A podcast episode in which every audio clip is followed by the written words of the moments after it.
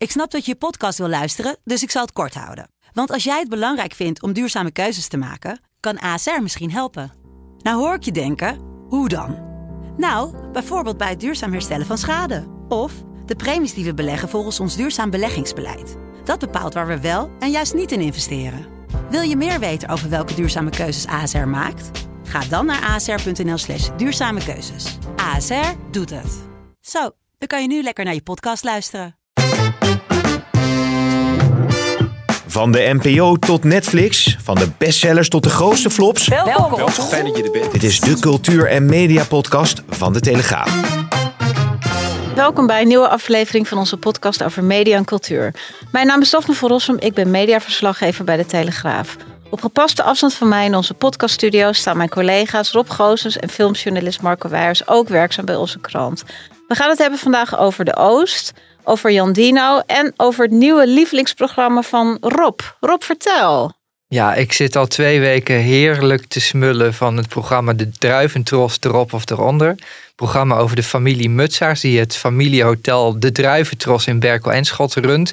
We kennen ze van vier jaar geleden Herrie in de Druiventros. Toen met Herman den Blijker en meneer Rijmers die ze gingen helpen. En toen viel al op dat dit niet echt mensen zijn die zich laten helpen. Ze kijken je heel vriendelijk aan. Je denkt dat ze luisteren en dat ze het eens zijn met wat je zegt. En vervolgens gaan ze iets heel anders doen. Ja, en, uh, Brabanders, hè, begrijp ik. Brabanders, exact. En old debits, habits die hard, zeggen ze ook wel. En uh, dat, uh, dat gaat hier helemaal op. Want nu krijgen ze hulp van Julius Jaspers, ook chef-kok. niet de minste naam. Nee. Frank en Rogier, die komen een beetje helpen. Ja, en het is weer gewoon hetzelfde. Nou, een vriendin van me, die heeft het, het woord irritainment gemunt. En dat gaat hier helemaal op. Want het is fantastisch om naar te kijken. Maar toch vooral in de eerste plaats omdat je enorm zit te ergeren aan die vreselijk eigenwijs, maar stiekem toch ook vreselijk charmante mensen. Maar dat zijn echte eigenwijze druiven, dus daar in de druiventros. Ja, dat, uh, daar komt het wel op neer. En het is ook, de, de, ze, ze runnen eigenlijk de toko met z'n vieren. Het zijn een vader en een moeder en een, uh, en, een, en een dochter en dan de aangetrouwde zoon. En de aangetrouwde zoon, dat was een autoverkoper. Kun je ook wel een heel klein beetje aan hem zien en merken. Ja, en die, ik vermoed hier iets van ironie. wellicht, wellicht. En die proberen dus met z'n vieren beslissingen te nemen, maar ze zijn ja. het over niks eens. Ja. En dan krijg je dus, nou ja, de hele. Dit, de, de rode draad van dit, dit seizoen, van deze, dit nieuw programma, is dat ze uh, eigenlijk een nieuw uh, foodconcept voor hun restaurant willen. En er zijn onder vier mensen drie verschillende ideeën die totaal niet met elkaar matchen. Ja, daar, daar kun je dus helemaal niks mee. En nou, Julius Jaspers die heeft dan gedacht van weet je wat, we gaan drie pop-up restaurants beginnen. En dan gaan we gewoon al die concepten in de praktijk testen. Ja, en als iets dan heel goed blijkt te werken en de andere wat minder, dan gaan we die heel goede doen. Nou ja, die familie die laat zich daar helemaal niet in sturen. Nee. Zelfs Frank en Rogier, die toch niet op een mondje zijn gevallen, die werden er totaal zenuwachtig van. Maar die, die komen het een beetje aankleden, begrijp ik. In het ja. thema van dat uh, concept. Ja, dus wat de rol van Frank en Rogier is, ze, ze, hebben dus in dat programma bedacht van nou, dan gaan we drie pop-up restaurants openen. En Frank en Rogier die gaan eigenlijk met beperkte middelen die pop-up restaurants aankleden. Met het idee van nou, als, als je dan voor een van die concepten kiest, dan kun je als, altijd nog een fortuin gaan uitgeven. Maar ja. dan ziet het er wel gewoon geloofwaardig en leuk uit.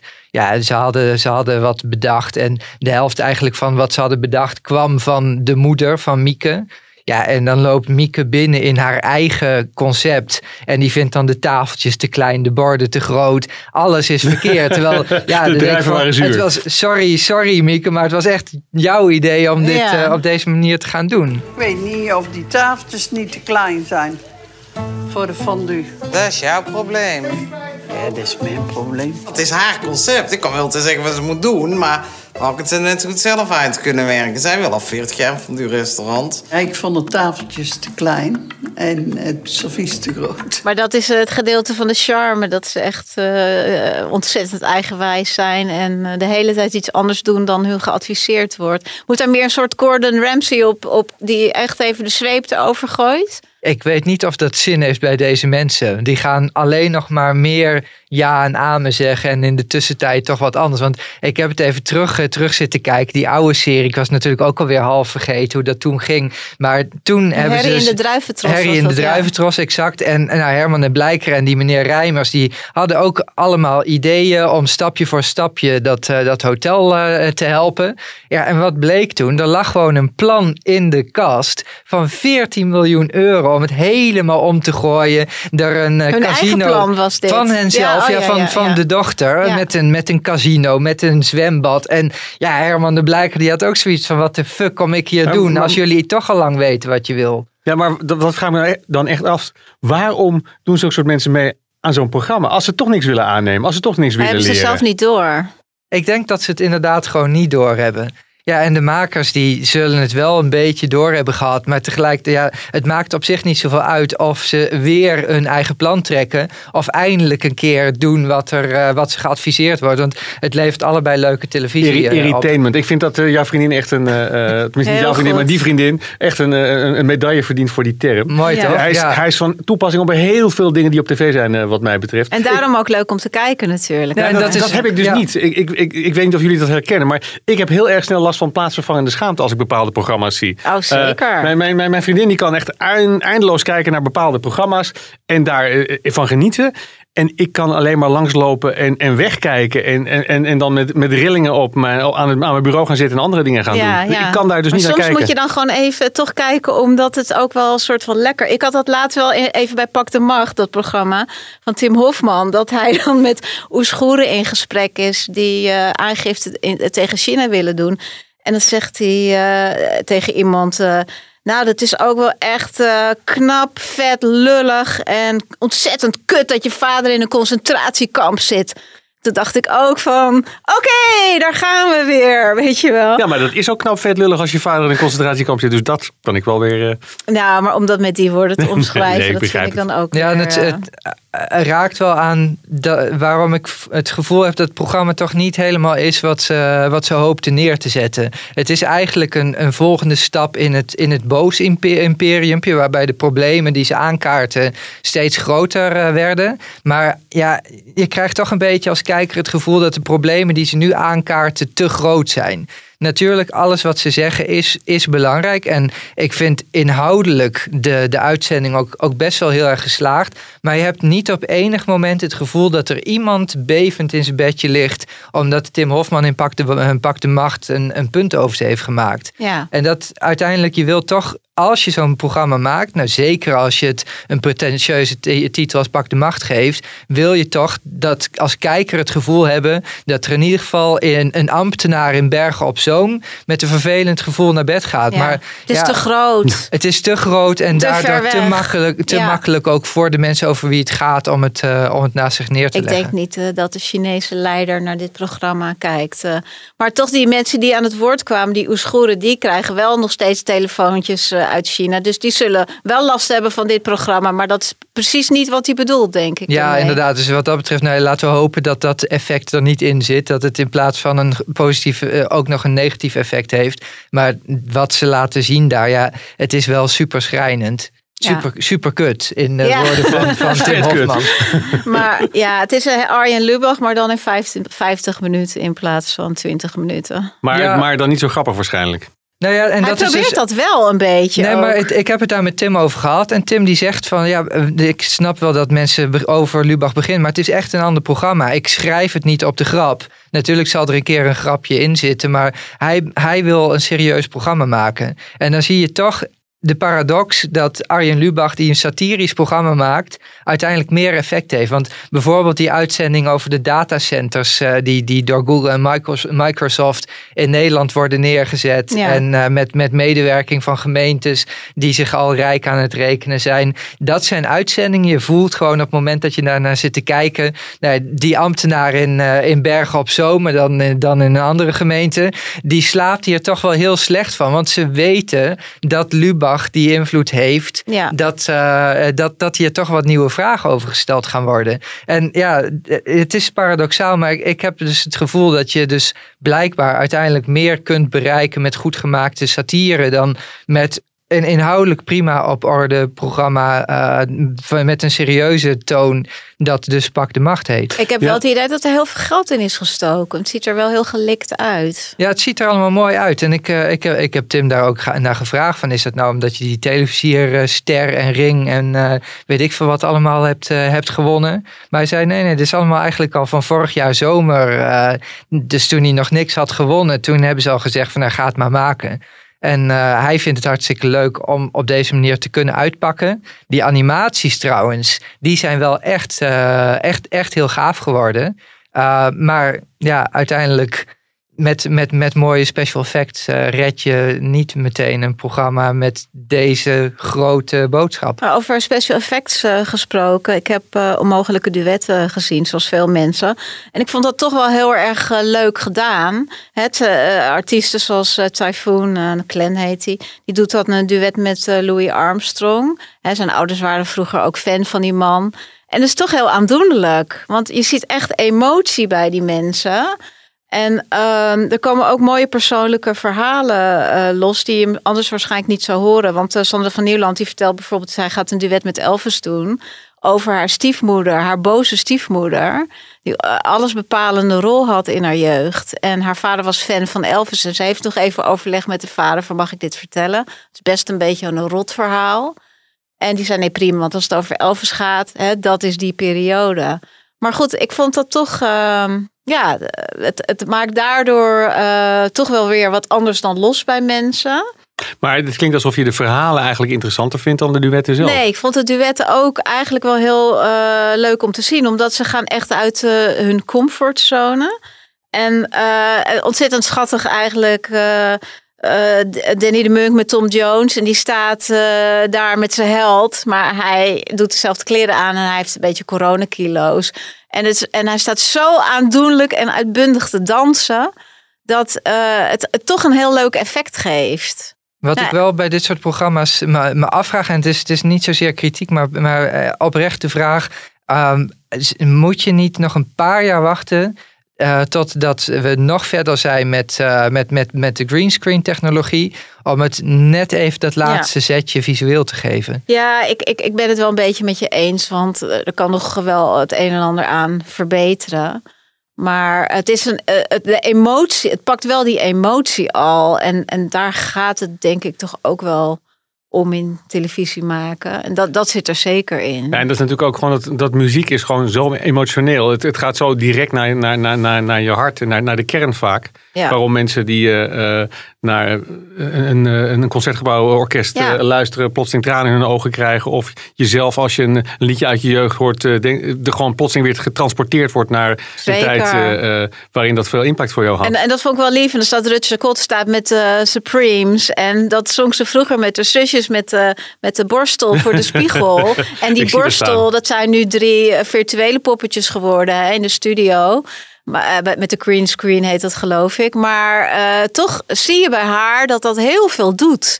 Alsof ze daar echt staat met die uh, drie meiden ineens. Verbeelding is iets moois. Ja, dat, ja. Vond, dat vond ik toch heel leuk. En, en ik moet ook zeggen, ik, ik stel dan wel die vraag. En, en ik, ik heb dat bijvoorbeeld ook gehad met Lord of the Rings. Je zag, The Hobbit was, het waren veel slechtere films. Maar het zag er allemaal wel echt even een stuk fraaier uit dan Lord of the Rings. Maar wil je nou echt dat de, dat de televisie-industrie, de filmindustrie... dingen op de plank gaat laten liggen, wachtend op dat het nog beter is? Ja, ja. dan kun je wel blijven wachten. Dus wat dat betreft ook gewoon mooi, want het is weer een, een, een formule van John de Mol. Hè? Ja. En uh, toch mooi dat ze, dat ze gewoon het, ja, het machientje laten blijven draaien. En gewoon kijken of iets uh, kan beklijven. Nee, ze hebben hier in ieder geval iets te pakken. Dat Over tien jaar lachen een, we erom uh, waarschijnlijk. Nou ja, en, en dan, dan zijn, we, zijn we tien seizoenen verder hopelijk. En dan hebben ze ook die nieuwe slagen gemaakt. En is gewoon een nog mooier programma geworden. Ja, met, en, echt met een hologramprojectie. Waar ze natuurlijk ook wel al in met Mojo Concert volgens mij dingen mee hebben geëxperimenteerd. Dat ze natuurlijk nog gaver zijn. Ja, heeft maar... Toepak niet al een uh, hologramconcert ja. gegeven? Ja, met iemand samen. Ik weet niet meer precies. Maar uh, ik bedoel, die techniek is natuurlijk al geavanceerder.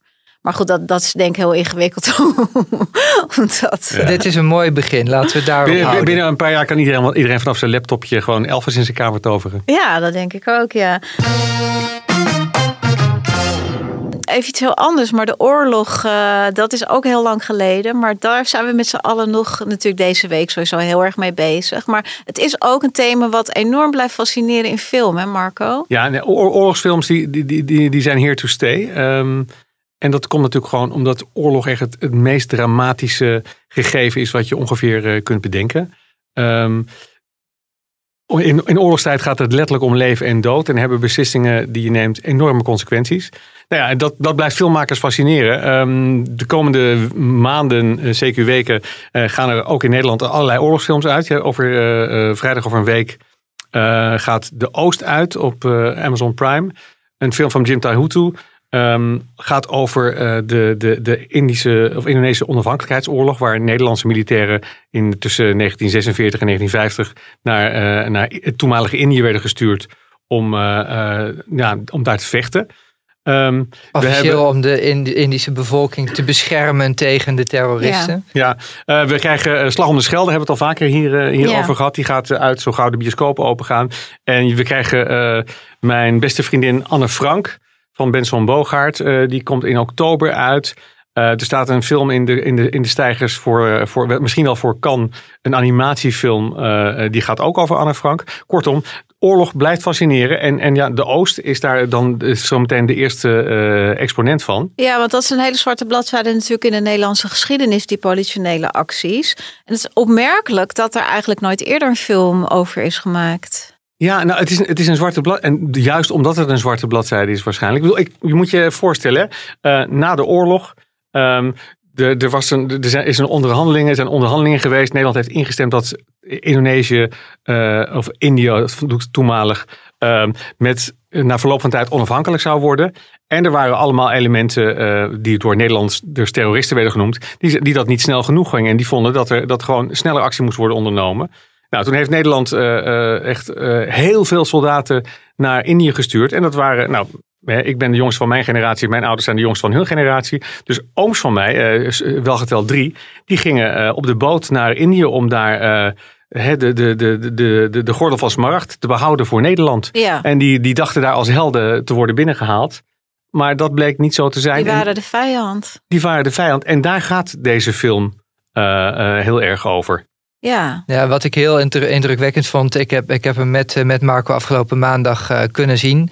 Uh, het verhaal draait helemaal om een jonge soldaat, Johan de Vries, gespeeld door Martijn Lakenmeijer. En uh, Johan de Vries blijkt, naarmate de film vordert, de zoon van Johan de Vries, top-NSB'er. Mm. En die je voelt aan alles dat hij naar Nederlands-Indië is gegaan omdat hij iets recht wil zetten in zijn familiegeschiedenis. Hij, uh, hij, hij, hij walgt van zijn vader, hij wil niks met zijn vader te maken hebben ja. en hij wil iets, iets rechtzetten. Maar hij wordt daar afgerekend op het feit dat hij ja, zoon is van een, van een NSB'er. Eigenlijk staat hij daar met 1-0 achter omdat hij een foute vader heeft. En dat element, daar, daar speelt de film heel erg sterk mee. Omdat je dus voelt dat iedereen daar zoiets heeft van die NSB'ers en de nazi's, dat waren de fouten. En wij zijn de tegenpolen, dus wij zijn goed. En dan ben je daar en dan doe je mee aan acties. En dan, dan, dan sta je op een gegeven moment uh, mensen af te schieten waarvan je denkt van, maar hebben zij nou echt iets verkeerd gedaan? Of, of worden ze genaaid waar, uh, waar ze bij staan? En uh, dan begint dus dat besef van heel goed gelaagd, en, want goed dan en staat fout hij te draaien. Aan de verkeerde kant van de geschiedenis. En dus weer, terwijl Ja. hij juist het idee had dat Ja. hij iets deed om het, om het recht te zetten. Terwijl hij dus het voor zijn familie eigenlijk alleen maar erger in, aan het maken is in moreel opzi- opzicht. En ja, eh, Jim Tayutu heeft best wel wat, eh, wat, wat wantrouwen geoogst toen hij ermee begon. Eh, nou, eerst om, van, van, eh, van Nederlanders die vonden dat een in Indonesië, iemand met Indonesische kom, van Indonesische komaf niet zo'n film zou moeten maken. Want dat, moet toch allemaal eh, genuanceerd worden gemaakt. Vervolgens waren er juist mensen van Indonesische komaf die vonden dat iemand van Molukse komaf dat niet kon. Want de Molukkers die hebben natuurlijk aan de knilzijde meegevochten met Nederland. Ja, en uiteindelijk er zullen altijd mensen zijn die hier kritiek op hebben. Er zullen ook vast een hoop historische eh, ja, inaccuraties eh, nog eh, gevonden worden. Maar het, het, het totaalplaatje van mensen die er heilig van overtuigd zijn dat ze iets goed doen in, en daarmee ja, positief geschiedenis aan het schrijven zijn. En er dan achter komen dat het misschien dan toch niet zo zwart-wit is als, uh, als ze denken. Ja, dat vind ik een fascinerend Ja, jij uh, vond verhaal. het een mooie film. Ja, ik eh, vond hem echt heel sterk. Ja. Ja, nou, ik- wat ik de, de kracht van de film vind, is ook een beetje de, eh, tegelijkertijd ook de beperking van de film. Door dat perspectief puur bij, bij, bij Johan eh, neer te leggen, die, die, die, die zoon van die NSB'er die gaat vechten en hoopt Mhm. goed te gaan doen, ehm, krijg je van de beweegredenen van anderen heel weinig mee. En Ja. een, van die, een van die belangrijke mensen is Raymond eh, Westerling, gespeeld door eh, Marwan Kenzari. Dat is de, de, eh, de man die als bevelhebber van de eh, speciale troepen eh, eigenlijk min of meer carte blanche kreeg. Tenminste, in de, dat is omstreden historisch, maar in de film krijgt hij carte blanche om eh, de terroristen, zoals Nederlanders dat noemden, aan te pakken met gelijke middelen. En eh, links en rechts eh, standrechtelijk mensen te executeren. Ja. En dat is het moment waarop Johan afhaakt. Terwijl hij in eerste instantie heel veel sympathie voelt eh, voor die Raymond Westerling. En ook echt als een, zijn mentor beschouwt. En die, die, die band is wederzijds. Die twee die hebben een enorme klik. Ja, precies. Maar waar, waar de, de beweegredenen van die eh Raymond Westeling, behalve dat hij zegt van ja, eh, ik zie de, de mensheid als je hebt prooien en je hebt jagers en ik kies ervoor om een jager te zijn en ik wil geen prooi zijn. Dat is ongeveer zijn enige eh, motivatie Ja. om, om vreselijk huis te houden. En ik heb niet geteld hoeveel mensen er door een hoofd worden geschoten, maar het zijn er heel wat. En dat is, dat, dat is heel schokkend. Maar tegelijkertijd krijg je in, in, de, in de psychologie van, eh, van Raymond Westeling eh, krijg, krijg je weinig, weinig zicht. Vooral ook omdat dat perspectief volledig ligt Ja. bij, bij, bij, die, bij die nog wat bleuwe Johan die uit, uit, uit Nederland komt. En net als al zijn eh, maatjes vanuit heel Nederland net onder de koe vandaan is getrokken. En daar plotseling in, in een vreemd land, een vreemdeling is in een, in, een, in een vreemd land. En zo ervaar je de film ook.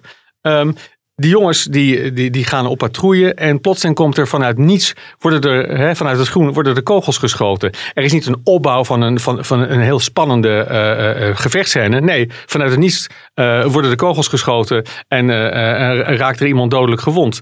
En aan de ene kant is dat, dat hoe zij dat zullen hebben ervaren. Namelijk, uh, wat gebeurt er hier nou? Mm. En voor het dramatische effect van de film, uh, dat doet een beetje de afbreuk daaraan. Ik wat mij voel betreft. een beetje een uh, kritische recensie opkomen. Nou, ik vind het, ik vind, ik, ik vind het, een, ik vind het zeker een voldoende, uh, deze film. Maar ik heb er wel een aantal dingen op aan te merken. Iets aan te merken hebben wij ook op Jan Dino, Rob. Ja, aan te merken, aan te merken, dat is een heel groot woord. Hij heeft een vreselijk klote programma gemaakt dat om onbegrijpelijke redenen op NPO 1 primetime uh, werd uitgezonden. En uh, godzijdank heeft het de NPO uh, behaagd om dat programma met onmiddellijke ingang van de zender te trekken. Officieel zeggen ze dat ze een nieuw, een beter geschikter uitzendtijdstip voor dit programma gaan zoeken. Nou, um, over, over plaatsvervangende schaamte gesproken, dat kreeg ik wel een beetje van dat programma. Het is gewoon zo niet grappig. En echt wel een beetje ook beledigend ja, maar, naar mensen toe. Maar dat heb ik ook met de films die, die, die Jan Dino maakt. Ja, ja. Weet je, het, het, het, het, moet echt jouw humor zijn. En ik moet eerlijk toegeven, het is mijn humor niet. Nou, dus die films die, die kon ik echt nog wel uh, pruimen. Maar dit vond ik uh, heel geforceerd aandoen. Ik maar vind het ik, ik ben kamp Marco hier hoor. Ik, ik, ja, ik bedoel, er zijn 600.000 mensen of zo naar Bombini uh, 2 gegaan. Ja. En dan denk ik van nou, blijkbaar hebben er een hoop mensen het plezier aan beleefd. Maar ja, echt, uh, ik, ik, zou, ik, ik zou mezelf met een, broes, een roestig rood, broodmes gaan, gaan snijden als ik daar anderhalf uur naar moet gaan kijken. Ja, en vooral dit... alle roestige broodmessen uit de buurt van, van Roppen is mijn als, advies Als in Jan geval. Dino op televisie is, want dit programma was gewoon nog, nog weer tien keer erger dan, uh, dan, dan die Bombini-films.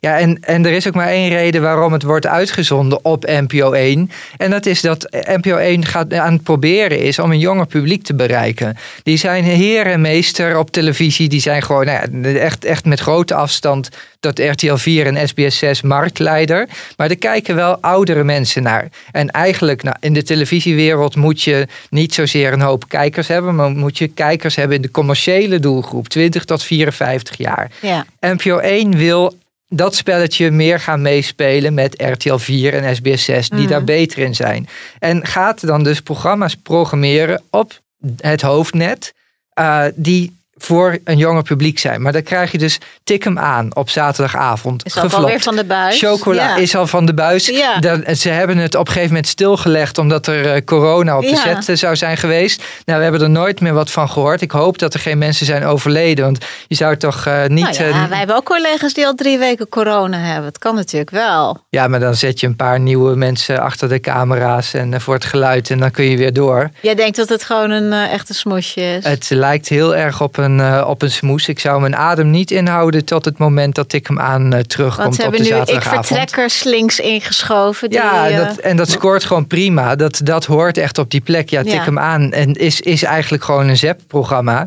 Ja, als ze nog wat hebben opgenomen, dan zou ik zeggen, zet het lekker bij ZEP weg. Nou ja, chocolade van Omroep Max. Ja. Op zondagavond, op het prestigieuze tijdslot van Heel Holland Bakt en Boer Zoekt Vrouw. Ook niet om aan te gluren. Nou, het mag op televisie blijven, maar er komt geen tweede ja, seizoen. Jan Slacht heeft zelf al eh, excuses aangeboden Ja, daarvoor. en, en nou ja, dat vind ik dan wel weer tof van hem. Dat hij gewoon zegt van ja, dit was gewoon niet goed. En hij, hij heeft ook gezegd, het bleek al afgewezen te zijn door een, eh, door, door een van de andere omroepen. Dus misschien had er al een alarmbelletje moeten afgaan. Nou, sowieso, als, je zou voor de grap even het, het, het eh, Japanse Ja, ja, origineel moeten gezien. bekijken. Ja. Dat is echt een heel ander programma. Want je zit daar veel dichter op die zooi. Ja. Als je een hap neemt uit iets dat misschien wel van plastic is, Ja. dan neem je zo'n stevige hap dat je het risico loopt dat je tanden eruit Ja. flikkeren. Ja, en in Nederland het is allemaal zo een beetje saai, beetje tam. En als het een hapje is, dan is het meer een likje dan een hapje. Ja, geen wonder dat mensen zoiets hebben van ja, dit Klinkt een is beetje als toch niet... B&B, eh, zo saai. Het is ja. bijna zo saai als bed and breakfast inderdaad. Nou, dat is ook nog een ander puntje inderdaad. Want daar hebben wij over eh, eh, moeten bloggen. Nou ja, dat hebben we op ons genomen. omdat er toch zoveel mensen naar keken. Maar ik denk dat we allemaal ontzettend in slaap zijn gevallen bij alle afleveringen. Ik ben blij dat we nu over de druiventros kunnen schrijven. Ja. Dat is echt een stuk leuker om over Hey, eh, maar te even, even, even terugkomend op, de, op dat, die, die jongere programma's waarop de NPO dan gaat zitten. Is het gewoon ook niet het gevolg van eh, een, een, doorgeschoten doelgroep denken en een doorgeschoten, eh, doorgeschoten marketing denken? Dat je, oh, nu moeten we iets maken voor een bepaalde doelgroep. En in plaats van dat je uitgaat van een goed idee en dan maar, en, en dan maar ziet wie, wie daar uiteindelijk eh, eh, naar gaat kijken. Ja, vraag stellen is een beantwoorden. Natuurlijk, En natuurlijk is dat zo. En daar komt ook nog bij, er zit eigenlijk een denkfout in dat die obsessie om eh, programma's voor een jonger publiek te maken. Want Heel Holland Bakt bijvoorbeeld, dat wordt waanzinnig goed bekeken. Ja, is door- een door programma waar, ja. waar ouderen Ja. heel veel plezier aan beleven. Maar het is niet zo dat er geen jongeren naar kijken. Nee, want André van Duin kreeg je juist van kinderen die Sepp Award. Ja, precies. Ja. Dus, dus ja, André van Duin is gewoon een held van, Ja. van die jongeren. Ja, en, en als jij 2,5 miljoen kijkers hebt en daarvan zijn er, laten we zeggen, 600, 700.000 jongeren, dan is dat nog altijd beter dan een programma met 800.000 kijkers, waar er 600.000 jongeren van zijn. Maar in het denken van de NPO is dan zo'n programma beter geschikt om een jonger publiek aan te spreken, omdat een groter deel van de kijkers jonger is. Maar je, uiteindelijk Ja. gaat het toch altijd om absolute aantallen. Ja. Ja. En Ja. maak gewoon mooie programma's die voor alle generaties interessant zijn. En dat is een heel Holland Bakt. Dat is een Wie is de Mol. Ja, dan hoef je Nee, niet ik, met... ik, zag met het, ik zag het in mijn eigen huishouden afgelopen eh, za- twee zaterdagen. Eh, dan eh, eh, ik zat de Lego Masters te kijken. Die, die, die voor mijn kinderen natuurlijk ontzettend leuk en Komt ook een interessant. En, kindereditie. ja, heb ik gehoord inderdaad. Maar eenmalig helaas. Ja, Maar- ehm, maar het is juist ook leuk om gewoon mensen te zien die, die, die, die zo goed zijn dat ze, dat ze gewoon een hele wereld kunnen bouwen. Ja. Maar na Lego Masters werd De Verraders uitgezonden. Ja. En daar bleven we eigenlijk toevallig bij hangen. Ja. Nou, mijn kinderen vonden het geweldig. Net als heel veel andere Nederlanders trouwens. Nou, dan komt het tweede seizoen en jullie kunnen terugkijken. Dus dat is allemaal dus, dus in Ja. die zin, wat, wat, wat Rob zegt van... Het is als- niet voor kinderen bedoeld, Nee, maar... maar- het spreekt ze wel heel erg aan. Ja, het is het is echt, echt fa- familie-entertainment. eh, wat, je, wat, je, wat je vroeger ook had, eh, specifiek op de zaterdagavond. eh. Nee, En, en Lego Masters eh, past bij RTL 4. Dus het is niet dat iedereen dan denkt van... hé, maar wat, wat raar, waarom zenden ze dit op zaterdagavond uit? En vervolgens loopt het over in de Verraas. En de Verraas is natuurlijk voor een iets ouder publiek. Eh, de, de jongste kinderen die zullen het toch wat ingewikkeld... en misschien wel te spannend, spannend vinden. ook, ja. Eh, maar juist daarom is het wel echt een slimme combinatie. Want Ja.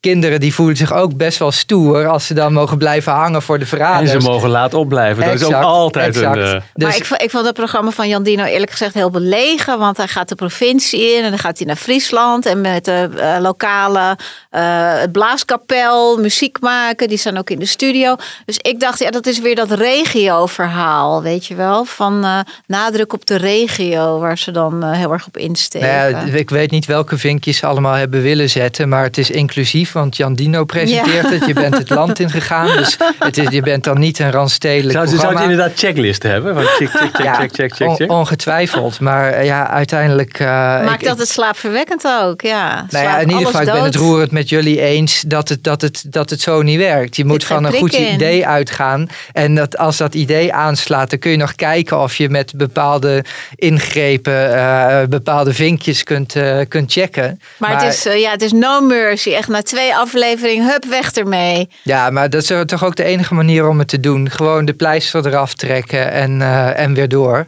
En, en ja, ik vraag me wel een beetje af van wat moet Jan Dino in vredesnaam nog maken? Want wat hij, wat hij voor televisie maakt, scoort gewoon niet. Ja, dus als hij de bioscoop in gaat, dan komen er gigantisch veel mensen op af.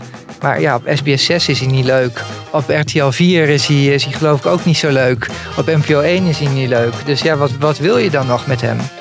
Ja, samen met Paul de Leeuw misschien een zaterdagavond eh, Liever niet. show maken. Nee, nee, nee. We gaan niet Paul de Leeuw laten verpesten door Jan Dino als Eh, paraat. een nieuw programma, Idee aan de Macht. Gepresenteerd door eh, Paul en Jan Dino. En dan uitzenden tussen drie en vier uur s'nachts. Ja. Zodat we niet per- het risico lopen dat we er per ongeluk naar gaan kijken.